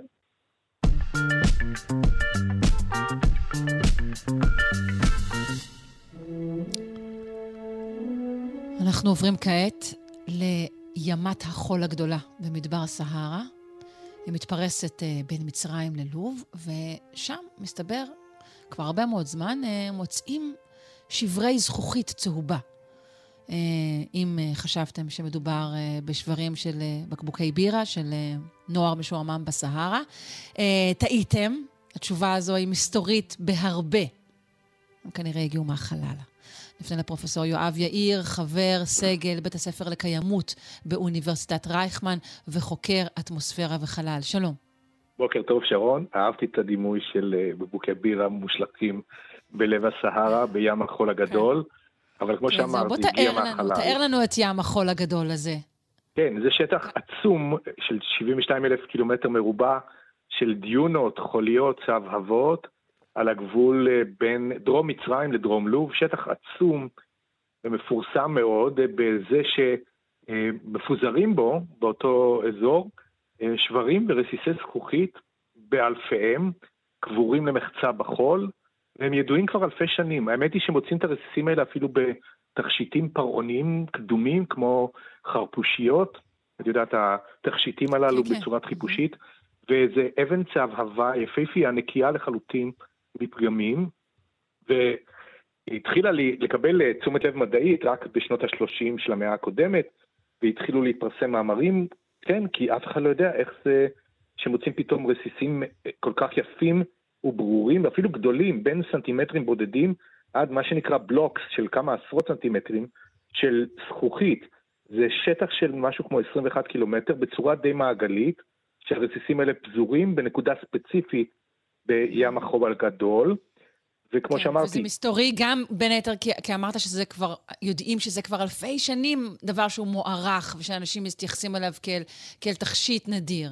אז, אז מה נכון, זה? בדיוק. זה כמו למצוא מינרל, אה, אבן חן, בלב מדבר, ממקור בלתי ידוע, מפוזר באזור מאוד מאוד ספציפי, וזה היווה תעלומה הרבה מאוד שנים, גם כשכבר התחילו לאסוף את זה בצורה מדעית, אז לא היה ברור מה המקור של הזכוכית. עד אז היו ידועים שני תהליכים בלבד להופעתה של זכוכית, אחד זה זכוכית געשית, בהתפרצויות געשיות, או זכוכית שנוצרת כאשר ברק פוגע בקרקע, בחול, ויוצר מינרל שנקרא פגרית.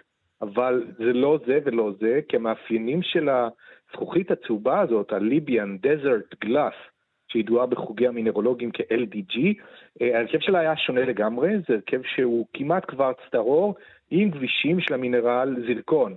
אנחנו יודעים שהוא משמש בתעשיית התכשיטים לפעמים לחיקוי ליהלום, אבל זרקון הוא יסוד שהתחמוצות שלו יוצרות גבישים מאוד מאוד ספציפיים ומעניינים, ועם השנים התחילו לתארך על פי ההרכב המינרולוגי של אותם גבישי LDG, ומצאו שהאבנים הללו, הגבישים הללו, הם בני בין 28.5 ל-29.4 מיליון שנים. זאת אומרת, זה חומר די קדום.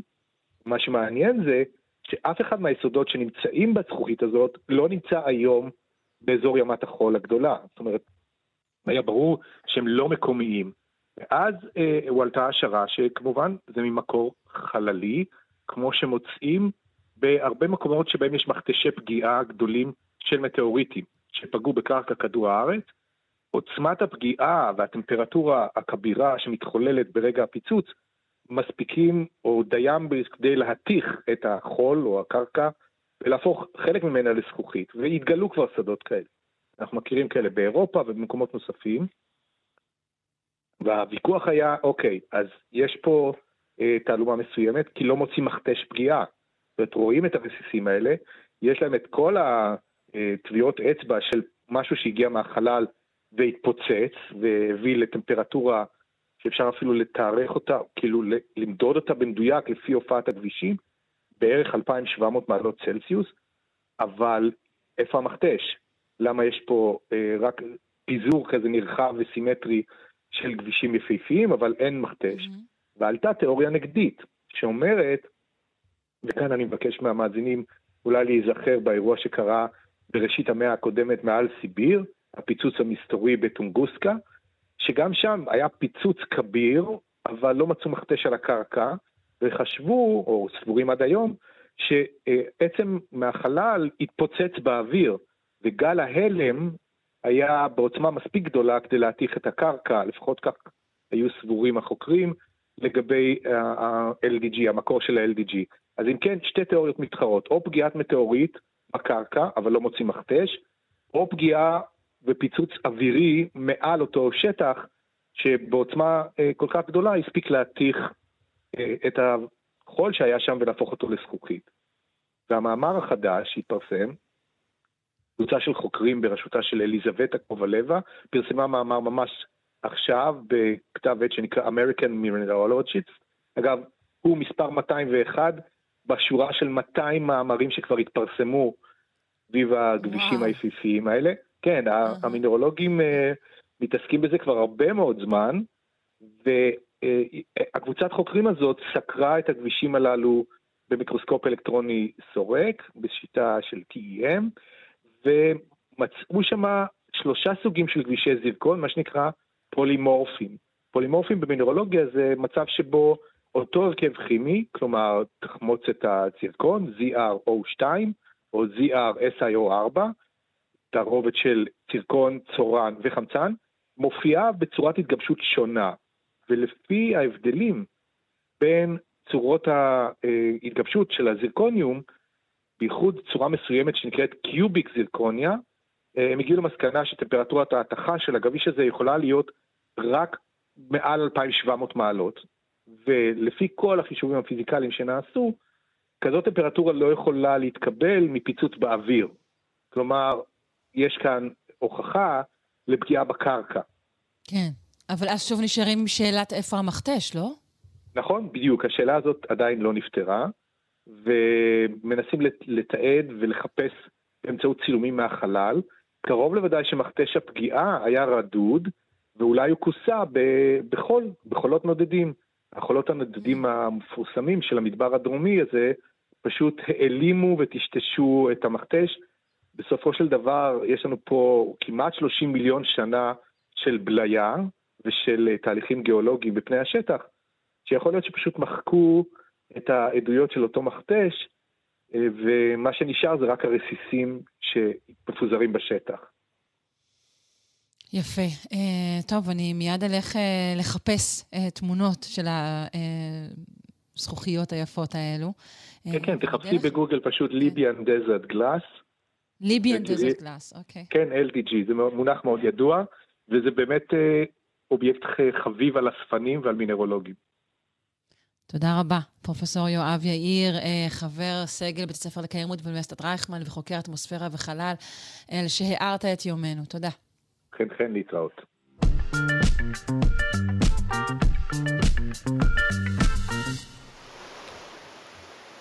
כמו שידוע אולי לחובשי ספסלי הלימודים, לא חייבים מוח כדי ללמוד דברים. חוקרים הצליחו ללמד מדוזות לשנות את ההתנהגות שלהן על סמך ניסיון קודם ולתמרן בין מכשולים בהצלחה, מדוזות שאין להן מוח. נפנה לתמר לביא, ביולוגית ממכון דוידסון לחינוך מדעי. שלום. הלו? אוי. תמר? הלו. כן. אה, שלום, הנה את. היי, בוקר כן, טוב, כן, מה שלומך? בהחלט, שומעים אותך. אה, אני בסדר.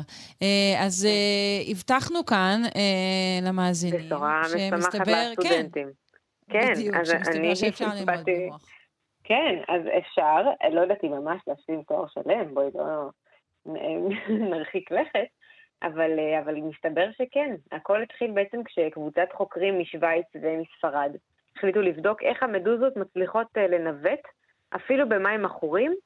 אה, זה בעצם מדוזת קופסה קריבית, שהיא חיה בסבך של שורשי מנגרובים, שהם צמחים שצומחים באזורים טרופיים. ובמקום מוח יש לה 24 עיניים וכמה אלפי תאי עצב, ועל המערכת אה, הראייה... מח- מחפה על זה יפה, לא רע, כן, אוקיי. כן, כן, לא רע בכלל. והמערכת הזאת מספיקה לה בדרך כלל בשביל לנווט בין השורשים, והם תהו איך היא מצליחה לעשות את זה גם נגיד כשהמים עכורים, האם היא יכולה ממש ללמוד מהטעויות של עצמה למרות uh, שאין לה מוח. זהו, אה, אנחנו צריכים קודם כל להגדיר אולי אה, איך אנחנו מגדירות למידה בכלל.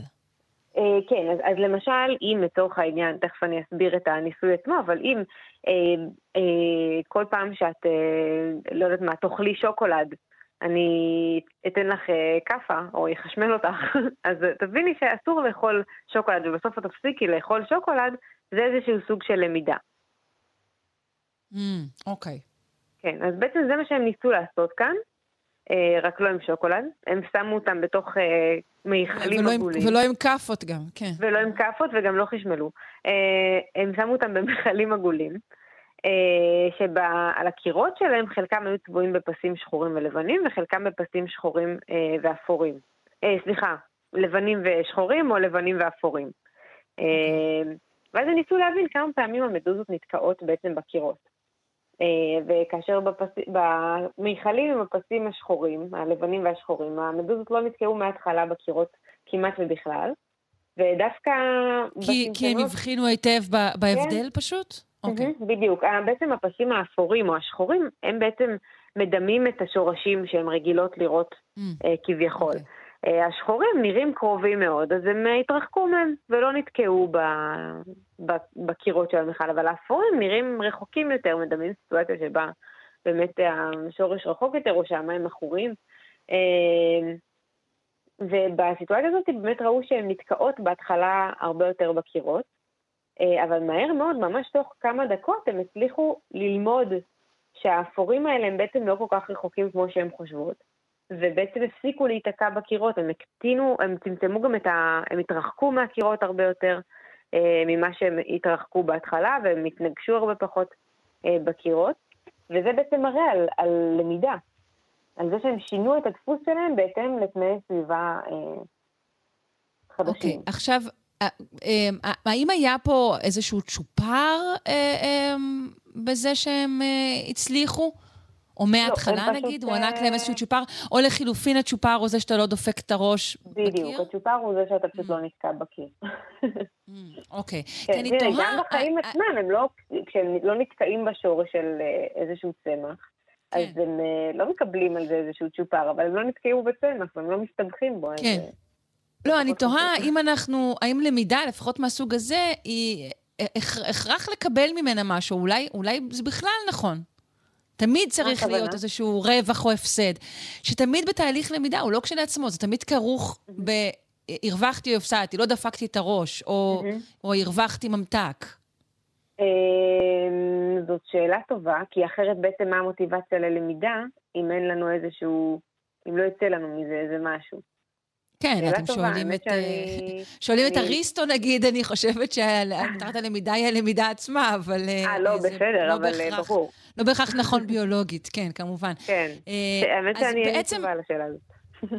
אז במה הן משתמשות בעצם בכל העיניים שלהם? אה, כן, ובתאי התא, ובעצם ה- המחקר הזה בעצם מראה שאפילו מערכת עצבים פשוטה יכולה לבצע למידה שהיא אפילו קצת יותר מתקדמת ממה שחשבנו עד עכשיו.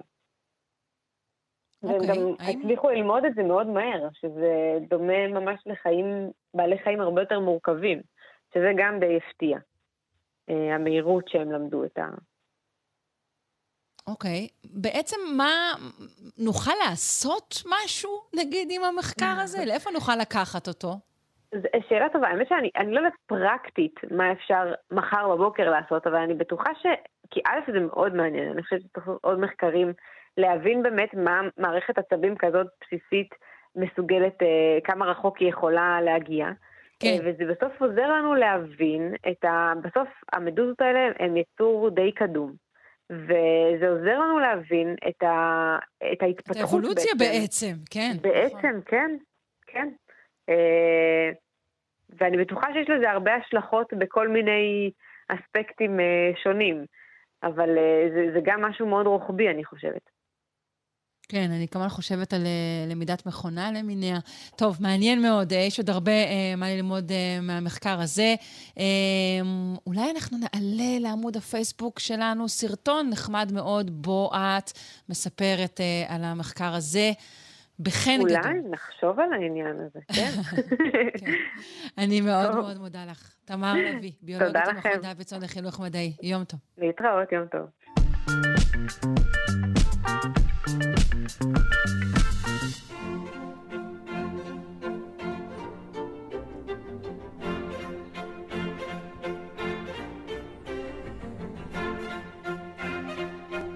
עם פינת האומנות של יונתן הירשפלד, צייר וכותב על אומנות. שלום. בוקר טוב, שרון. בוקר אור. Uh, בשבוע שעבר, נזכיר, דיברנו על יצירות uh, בדיוניות בספרות, יצירות שבעצם נבראו במוחם uh, של הסופרים. Uh, והיום אנחנו רוצים לשוחח על יצירות אמיתיות uh, שנמצאות uh, בספרות. יצירות מופת מטורפות בעוצמתן, שמופיעות כסוכנות, כאג'נט, כבעלות תפקיד, כגיבורים כמעט, בשתי יצירות מופת של הספרות המערבית. אנחנו נדבר על ישו המת בקבר של הולביין, ציור שבאמת ממוטט על אנשים את עולמם. את יודעת שניטשה ראה אותו בבאזל, הוא אמר, אני חושב שאלוהים מת. אה, אז זה מה שהביא את זה, אוקיי, הבנתי. זה מה שהביא את זה. ואנחנו אה, נתחיל איתו, ואחר כך אנחנו נעבור לנוף דלפט המסחרר של אה, ורמיר, שכמובן, אה, מי שזוכר, אה, מחסל אה, למעשה את בעקבות הזמן האבוד של פרוסט. אז בואו נלך עקב בצד אגודל. ישו המת בקבר של הולביין הוא אחד הציורים המוזרים ביותר ברנסאנס. אין פורמט כזה צר וארוך ברנסאנס, משהו כמו 30 סנטימטר על מטר 70. ישו בדרך כלל נראה כמו פרסומת למוות. בדרך כלל ברנסאנס זה נראה כאילו דווקא די כיף להצלב או למות, הוא תמיד מחוייך, שזור, שרירי. רגוע לכל הפחות, ואור נגוהות אה, בוקע. וגם הוא כזה על הצלב, אוי, חוליה 23A שלי נמתחת עכשיו, זה כאילו ממש אה, מסאז'. ופתאום את רואה את ה... ישו המת בקבר של הולביין, לא יכול לצאת, הוא נעול בקבר, יש לך point of view מטורף לתוך הקבר, והוא משחיר בקצוות, והוא נראה באמת מת, ובאמת, כמו שאומר האידיוט של דוסטויבסקי, כמו שאומר הנסיך מישקין, רק נוצרי אמיתי יכול לראות את זה ולהאמין שהוא באמת יקום לתחייה. ופה יש משהו שחשוב מאוד לדוסטויבסקי, וזאת הסיבה שדוסטויבסקי נעזר ב... בישוע מת בקבר של הולביין, וזה קשור לריאליזם, לדיכאון, לבריאות נפש, לפנטזיונריות. אנחנו חושבים לפעמים שלהיות שפוי זה לראות את הדברים נוכחה, אבל האמת היא בדיוק הפוכה. מי שרואה את המציאות כמו שהיא, הריאליסט הגמור, הוא משוגע, הוא דיכאוני, הוא לא יכול לתפקד. כי המציאות כמו שהיא, היא אסון. אנחנו לבד על כוכב שמסתחרר 1,600 קילומטר לשעה בקצה של מערכת שמש שהיא אחת מ-100 מיליון מערכות שמש בתוך 100 מיליארד גלקסיות, אין לשום דבר משמעות. כל קיומו של כדור הארץ הוא פחות מהרף עין בתוך 14 מיליארד שנות קיומו של היקום, וכשהאנושות וכדור הארץ יכבו, הוא יימשך עוד 14 מיליארד שנה.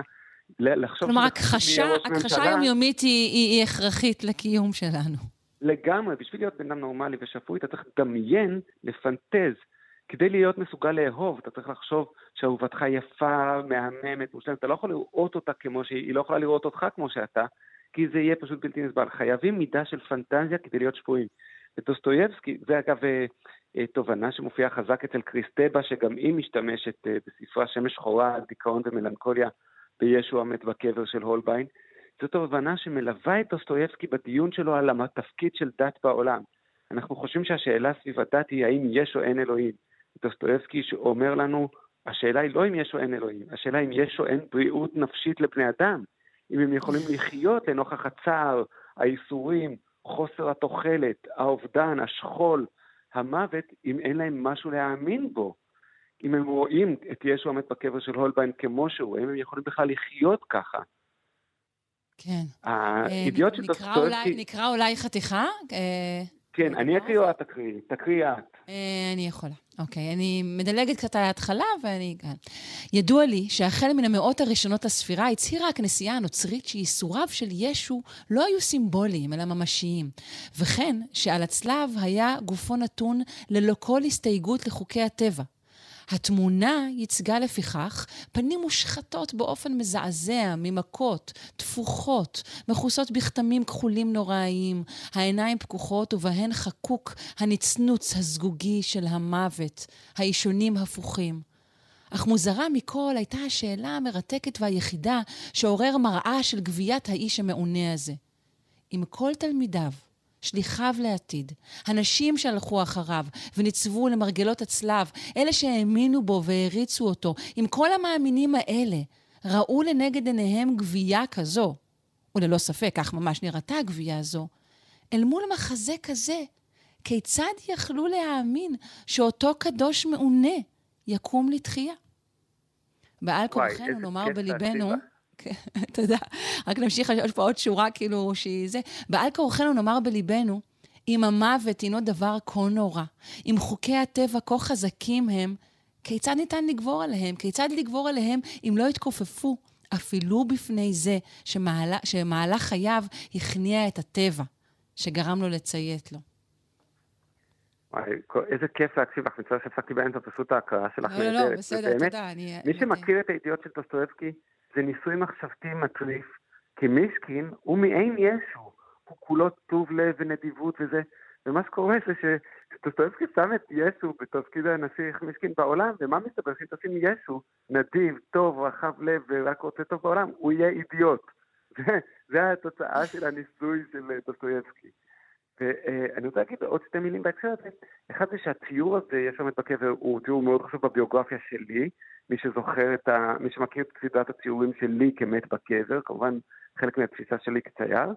והדבר הנוסף הוא שצריך להבין שדוסטויבסקי מושך ברומנים שלו, גם באחים קרמזו וגם בחטא עונשו, להתמודדות על התפקיד שיש לגאולה, ל... ל... אה, לאמונה, בחיים הנפשיים שלנו. ופה צריך לראות איזה יופי שרק ציור יכול להיות השגריר של הריאליזם של המוות, של הטוטליות של המוות. כן. כן, זה קטע, זה קטע, זה גם ציור מדהים, וזה גם קטע מדהים כמובן של דוסטויבסקי, אה, שתודה לך שהבאת. אה, אנחנו נעבור עכשיו לדוגמה אחרת. כן, הציור השני שנעסוק בו היום, שהוא אה, ציור יצירת מופת שמופיע בתוך ספרות, זה נוף דלפט של ורמיר, שכזכור, אל מולו, ואולי אחר כך תרצי להקריא את הקטע, הוא מת ברגות, ואם לא אז אני אקריא, ברגות הגיבור של בעקבות הזמן האבוד, רואה במעין מאזניים שמימיים את יופיו של הציור הזה ואת חייו שחלפו מנגד, והוא מצטער שהוא לא כתב ספרות כמו שוורמיר צייר את הנוף הזה, והוא מת. הוא, הוא, הוא, הוא מוכר את חייו בתמורה ליופי הזה. וגם פה ההזדקקות של הסופר ליצירת מופת היא במק, במקום של המוות, של הטוטליות שלו, ובמקום של הנשגב ושל כל מה שהוא חסר פשע. כי השפה, הסופר, מה הבעיה של הסופר? שהוא, כל הכלים שלו זה מילים, ומה שהוא רוצה לתאר זה את מה שאין מילים לתארו. זה המלכוד של הסופר. ולכן כן. שני הסופרים הגדולים האלה, דוסטויבסקי ופוסט, נזקקים ליצירות אומנות שהן חופשיות ממילים. את רוצה להקריא את אה, מות ברגות? אה, אני אקריא, אם זה בסדר, אם אתה רוצה, אני אתן לך כמובן. לא, אה, אני גם כאן אקריא כבר את הרגע שהוא נכנס וניצב בפני הציור הזה, בסדר? אוקיי. לבסוף ניצב בפני אברמיר, שזכר כמרעיש יותר, כאחר מכל מה שהכיר. אך בו, הודות למאמרו של המבקר, הבחין לראשונה בדמויות קטנות בכחול, בחול שהוא ורוד, וכן בחומריות הנדירה של פאת הקיר הקטנטנה הצהובה. הסחרחורת הלכה וגברה. הוא נעץ מבטו כילד בפרפר צהוב שאותו ינסה לתפוס בפאת הקיר הקטנה, הנעלה. ככה הייתי צריך לכתוב, אמר. ספריי האחרונים יבשים מדי. צריך היה להניח עליהם כמה שכבות של צבע, להפוך את הפסוק לנעלה כשלעצמו.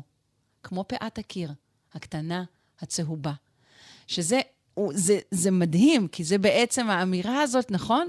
שהספרות שה, צריכה הייתה להצליח להיות כמו... ממש. נכון? כמו, כמו פאת הקיר, זה אפילו לא כמו החלק הגדול והמשוכלל של הציור. כמו פאת הקיר הקטנה הצהובה. זה מה שמדהים פה. כתם קטן של קיר צהוב. כן, שהוא אומר שבכתם הזה, כשהוא נעשה אה, כראוי, כשמונחות עליו כמה שכבות, שכבות של צבע, כשוורמיר מצייר אותו, אז הוא, אז הוא מכיל את הדבר הזה, שהופך את, ה, את האומנות לטובה. ואז השורות במאזניים שמימיים נגלו לו חייו מוטלים בכף אחת, ובשנייה קטע הקיר המצויר יפה כל כך בצהוב. נראה לו כי ברישול ובלא שיקול דעת נתן אותם תמורתו. איזה, באמת, באמת זה, זה, זה פסגת הספרות המערבית או פסגת הציור המערבית, זה כל מה שיש לתרבות שלנו לתת. הסגל, היופי ובאמת הפלא הגדול הזה של האומנות המערבית. כן, אבל באמת, למה אתה חושב שההתרכזות כאן היא, ב... שוב, היא בפאת הקיר הקטנה, הצהובה? כי זו דוגמה למשהו שהוא, שהוא טהור, שהוא מחוץ גם לאיזושהי תמה אולי? שזה מדבר רק על אור ועל צבע? אני, אני חושב שנסע לי האסימון פעם אחת כשהייתי מולו, מול אה, נוף דלפט, הוא נמצא במאוריצאוס בהאג. וטיילתי לבדי, אה, בלי חברים, בלי אה, אנשים, הייתי לבדי. ובמוזיאונים האלה יש הרבה ציורים מאוד דומים, עוד נוף, עוד נוף, עוד כלב, עוד איש, עוד איש עושה ככה, איש עושה ככה. זה מתחיל להיות די משעמם אחרי אולם אחרי אולם, ובעיקר הנוף ההולנדי, עוד שדה חיטה, עוד תחנת אה, רוח, כאילו למי אכפת, ואז פתאום אתה עומד מול הנוף דלפט הזה, ומשהו מכה בך, כי האור שנפל על הקיר הצהוב הזה, עוד שנייה חולף. זה כמו שאיזה ענף זז ומאיר אה, ריבוע של אור על השולחן הכתיבה שלך, ואז הענף חוזר, זה הבזק. וזה שוורמיר תופס את ה... אה, מה שאלתרמן מכנה ההדממה בין דפיקה לדפיקה, כן? הכלום, הדבר הזה, וכל הקיר נקבע בצהוב, ודווקא הבניינים שמולו עוד בצל, אז רק התאפשרה איזו נפילה אחת של אור. הטמפורליות ובאמת התחושה של ה... של איזה קרן אור שברירית, זה בעצם אה, מה שהספרות של פרוס מנסה לעשות, כי זה קשור לזמן. מה שה... האובייקט מספר אחת של פרוסט זה הזמן. אה, הוא אוכל עוגייה, ואז הוא נזכר בילדותו, ואז הוא נוסע ברכבת, ונסיעת הרכבת שהייתה צריכה להיות אה, שתי שורות, נסעתי ברכבת נמשכת שמונה עמודים שבהם הוא מתאר את הנוף שהוא לא יכול לראות בגלל המהירות החולפת של החלון. ואת רואה שפרוסט עסוק בלמרוח את הזמן, לכווץ אותו, להעריך אותו, לחזור אחורה, לזוז קדימה. והוא מנסה ללוש אותו ולעשות אותו מוחשי, אבל הוא מוגבל בגלל השפה. אבל ורמיר מצליח לתפוס אלומה אחת של אור, שפעם אחת באמת נגעה באיזה קיר צהוב, והפיזה אותו באותו אור נגעות קסום, אה, חללי, אה, רידלי סקוטי כזה, זה בעיקר בסרטים של רידלי סקוט, שאיזה אלומת אור נופלת ורואים את האבק עובר מה... כן. אה, אני חושב שעוד לא התיאור שלך, התיאור. של הביקור במוזיאון נורא הזכיר לי את, הספר האחרון, אני חושבת שזה בספר האחרון של דרור בורשטיין, שזה, הוא בכלל מתאר את, אה, לדעתי את, אה, היטלר הצעיר אה, אה, מבקר במוזיאון, אבל האופן שבו הוא ממש מסתיר את, ה, מסתיר את פניו, הוא חולף במרוצה דרך כל האולמות שיש בהם, כמו שאתה תיארת, את, ה, את החיטה הזו והחיטה האחרת, כדי להגיע לדברים שהוא רוצה. ואולי יש משהו בזה שביקור במוזיאון, אנחנו לא צריכים אה, בכלל לנסות אה, לראות הכל, אלא להגיע אל, ה, אל, ה, אל החמאה. מצד, מצד שני, לפעמים אתה יכול למצוא את עצמך מאוד מופתע במוזיאון. אתה נכנס לאיזה חדר שאתה חושב שאתה מכיר את הכל וראית את הכל וזה, ופתאום בדרך החוצה איזה ציור אחד שורק לא, ברור, "היי, אבל, אבל תחזור." תרשה לעין להיתפס, זה מה שהתכוונתי. לא. לנסות כל ציור לקבל ממנו את הבסט. לא ללכת חלילה ישר למונליזה, לא לזה התכוונתי. אלא לתת ללב ולעין אה, פשוט אה, לתפוס משהו. לגמרי.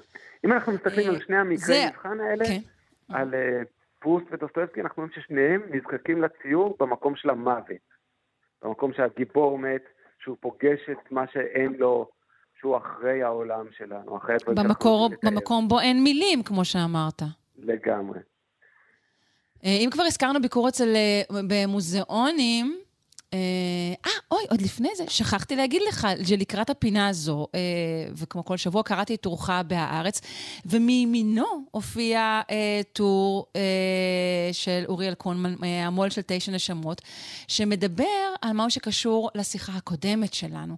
הוא מדבר על החודשים הארוכים שבהם הוא חיפש אחר יצירה קלאסית שמתוארת אצל פרוסט, עד שהסתבר שפרוסט בדה אותה מליבו. אז מדהים. זה בדיוק חיבור בין, ה, בין השיחה הקודמת שלנו אה, לשיחה הזו. וכאמור, אם הזכרנו מוזיאונים, אתה עצמך אה, פותח השבוע תערוכה, נכון? כן, ביום שישי, אה, ב-12 בגלריית גבעון החשובה, אה, אולי אחת הגלריות החשובות בארץ, תיפתח תערוכת יחיד גדולה שלי. אה, היא עוסקת בדברים שדיברנו עליהם בפינה הזאת רבות, בציורים בתוך ציורים, בחלומות, ביוסף, בפסים, במודרניזם, באמונה, במה שאין לו מילים. כל זה אה, אה, שנתיים של עבודה, של ציורים שצוירו לאורך שנתיים. אה, אה, זה ייפתח בגלי הגבעון ביום שישי הראשון ל-12. אה, אז קודם כל, כמובן שכל המאזינים אה, מוזמנים. אני יכולה לשאול אותך, אמרת עבודה של שנתיים. אני יכולה לשאול אותך על, על אה, ציור בעת הזו, אם אתה מצליח, אם אתה מצייר, אם אתה משתמש אה, בציור עכשיו, או ההפך, אתה מניח לו? אני שומע מחברים שלי צעירים שבגלל המלחמה ובגלל המהומה ובגלל דברים כאלה הם אה, מציירים פחות. אני לא יודע לעשות שום דבר אחר. כמו כבאי שחוזר הביתה ואשתו אומרת לו, תשקה את העציץ והוא מוציא צינור ושוטף אותו. כי הוא, הוא כבאי, זה מה שהוא יודע לעשות. אז אני צייר, אז כשעצוב לי אני מצייר, כששמח לי אני מצייר, כשמשעמם לי אני מצייר, כשעסוק אני מצייר, זה הדבר שאני יודע לעשות. ואין לי מיליון תחומי עניין, אני מתעניין בעיקר בציור, אז כשאני לא עסוק בציור, אז אני לא כל כך uh, מעניין, זה לא כל כך... Uh, אז ה, ה, התשובה היא, אפילו במלחמה ציירתי, וחלק מהציורים, ואני לא כל כך אוהב אקטואליה, אין לי הרבה ציורים שמגיבים למציאות, אבל כמובן שהיא נכנסת באופן לא מודע, וגם הסיפור של יוסף אה, בלע לתוכו את העיסוק עם המלחמה, כיוון שיוסף בסך הכל הוא סיפור על סליחה, על בן אדם שזרקו אותו לבור והוא לא יצא מהבור נקמן וקילביל, אלא הוא יצא מהבור וסולח, ואני חושב שזה משהו... אה, הגלריה, גלריית גבעון, מי שמכיר אותה, בנויה משתי קומות, וזה אפשר לעשות קומה אחת יותר הבור, ציורים שחורים, קשים, של ייסורי נפש, וקומה אחת יותר החלומות, המטאפיזיקה, הקלילות. ואני חושב שבאמת באורח פלא, כיוון שלא כיוונתי לזה, התערוכה כן מגיבה למציאות, היא כן נכנסה באופן לא מודע או לא, לא מיידי. כן. למרות שאנחנו שמים לב, uh, תמיד בזמנים שהם כך טעונים, נדמה שכל דבר מתכתב איתם. אנחנו כולנו ברור, ברור. כמו בלשי סמלים כאלה. תראה איך זה היה בדיוק כמו, ואיך זה מדבר עם, כי, כי הנושא הוא כל כך חובק, ובכל מקום שהכל מדבר איתו. ברור. גם צריך לזכור שיצירות אמנות, אין התוכן שלהן אה, ממוצה בהן. יצירת אמנות איננה הבקבוק המושלך אל הים, אלא היא פרויקט משותף של צופה ו- וצייר. הצופה מביא איתו, ברור שאם את הולכת למוזיאון ואת רואה דיוקן והוא במקרה מזכיר את דודה שלך האהובה, אז אי אפשר לקחת ממך את התחושה שלך שזה דומה לדודה שלך ואת אוהבת את הציור הזה. זאת אומרת, מה שהצופה מביא הוא חלק אינטגרלי מה, מהיצירה, וזה היה ככה מאז ומתמיד. זה לא איזה תגלית כן. מודרנית או משהו. נכון. תמיד היה ככה. אז אה, שישי ב-12 בגלרי גבעון, נאחל לך אה, הרבה בהצלחה ותודה. אה, הציורים אה, שהבאת, שמופיעים אצל פרוסט ואצל דוסטויבסקי, אה, שמנו את התמונות שלהם בעמוד הפייסבוק. אה, תודה רבה. יונתן הירשפלד, צייר וכותב על אומנות. תודה. תודה, שרון. ביי ביי.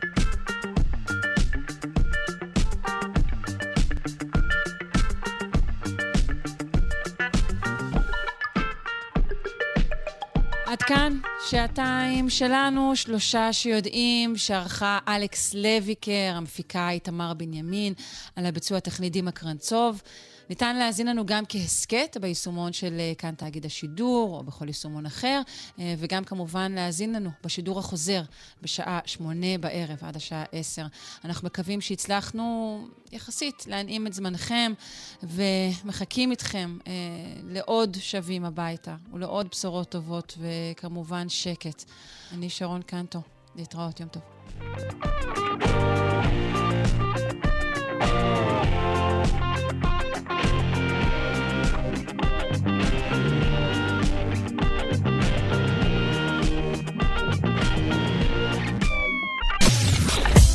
אתן מאזינות ואתם מאזינים לכאן הסכתים. כאן הסכתים, הפודקאסטים של תאגיד השידור הישראלי.